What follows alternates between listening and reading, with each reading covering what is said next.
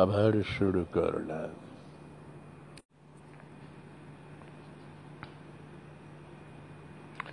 তুমি আর আমি শুধু জীবনের খেলা ঘর, হাসিয়ার গানে ভরে তুলব।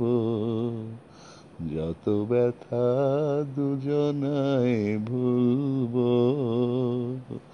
তুমি আর আমি শুধু জীবনের খেলা ঘর আসিয়ার গানে ভরে তুলব। যত ব্যথা দুজনায় ভুলব। সে যে ভুল, সে তো আমি বুঝিনি। সেদিনে ভুলের পাশে কাটা খুঁজিনি উঠিনি তো নিজ রাতে, জীবন দোলায় শুধু দুলব যত ব্যথা দুজনায় ভুলব।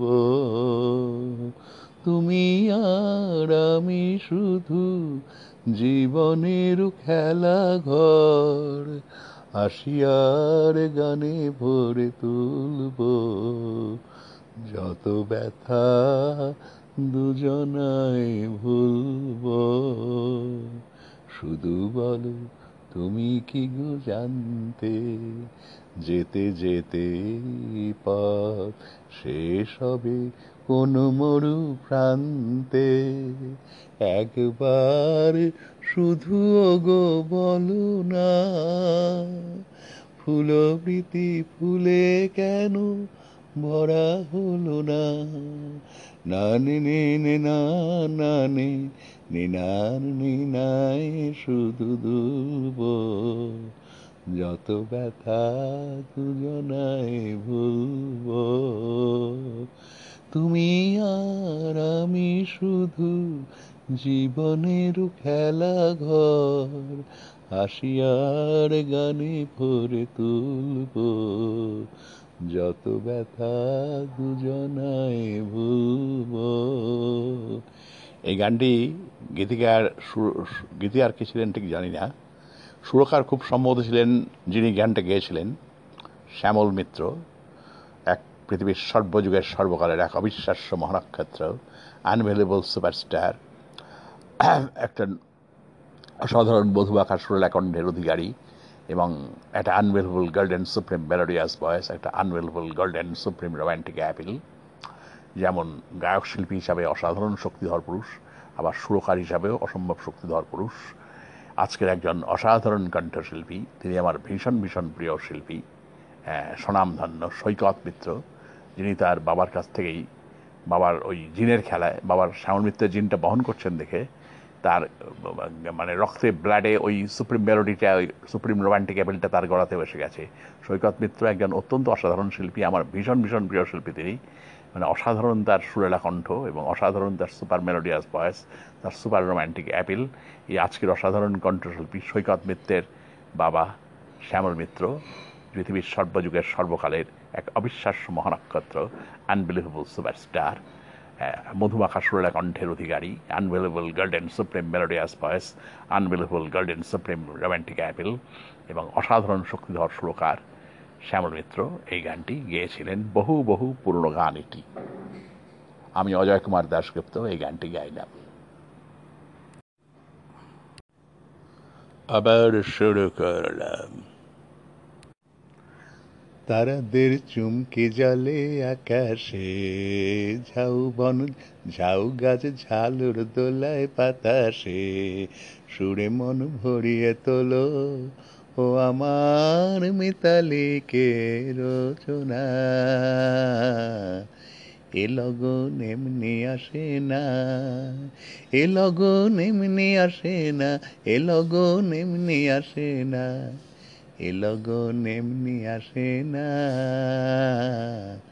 তারাদের চুমকি জলে আকাশে, যাও গা ঝালোর দোলায় বাতাসে।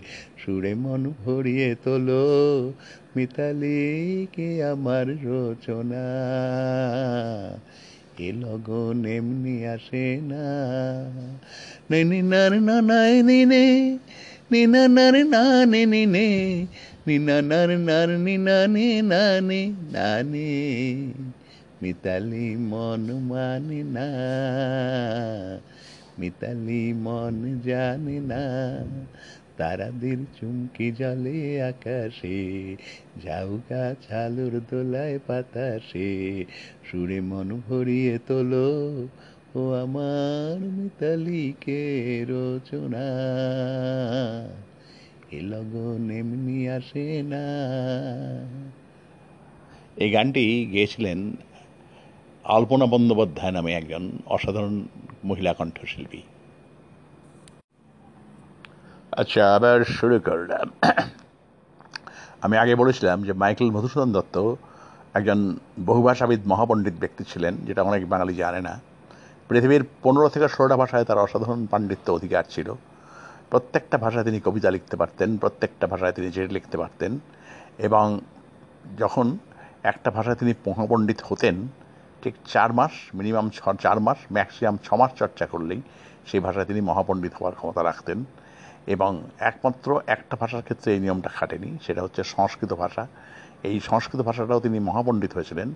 রাজকুমার বিদ্যারত্ন নামে একজন সংস্কৃতজ্ঞ পণ্ডিতকে উনি এনগেজ করেছিলেন। তার কাছে ছয় মাস ছয় মাস বললাম ভুলব না এক বছর সংস্কৃত শিক্ষা করে তিনি সংস্কৃত ভাষায় বিরাট পণ্ডিত হয়েছিলেন।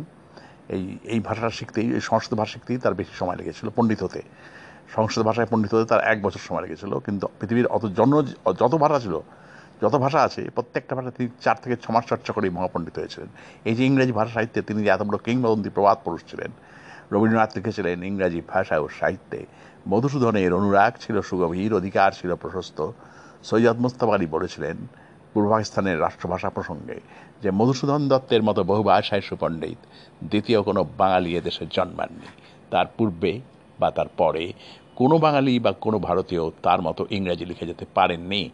এই যে ইংরেজি ভাষায় সাহিত্যে তার যে এর এতখানি একটা আনবেহুর ফান্ডা ছিল এবং সৈয়দ মুস্তফা আলী বললেন, রবীন্দ্রনাথ সেই ফান্ডার কথা বললেন, স্বীকার করলেন এবং সৈয়দ মুস্তফা আলী বললেন, আজ পর্যন্ত কোনো বাঙালি বা ভারতীয় সেই আনবেহুর ফান্ডার নাগাল পর্যন্ত পায়নি।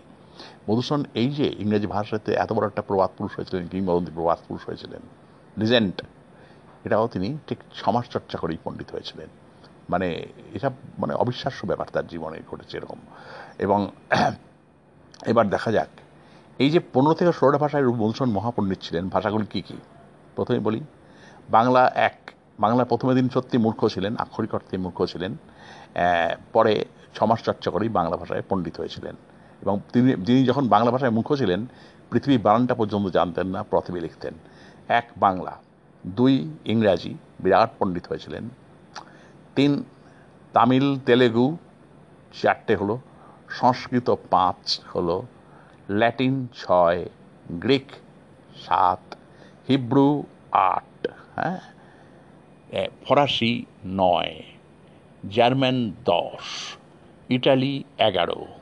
স্প্যানিশ বারো আচ্ছা ফার্সি ফার্সি, ফার্সিতেও বিরাট পণ্ডিত ছিলেন হয়েছিলেন, যেটা আমি প্রমাণ করে দিয়েছিলাম, তেরো, ফার্সি তেরো, আরবি ভাষাটা নিয়ে একটু কনফিউশন আছে, আরবিটাতে অনেকে বলেন তিনি পণ্ডিত ছিলেন, অনেকে বলে পণ্ডিত ছিলেন না, যাকে, এটা নিয়ে একটু কন্ট্রোভার্সি আছে, কিন্তু ফার্সিতে তিনি বহু বিরাট পণ্ডিত ছিলেন, উর্দু ভাষাও বিরাট পণ্ডিত ছিলেন, উর্দু চোদ্দ আচ্ছা তারপরে আরও গোটা তিনেক ভাষা, আমি বলছি পর্তুগিজ হ্যাঁ পনেরো এরকম পনেরো থেকে ষোলোটা ভাষায় মধুসূদন মহাপণ্ডিত ছিলেন।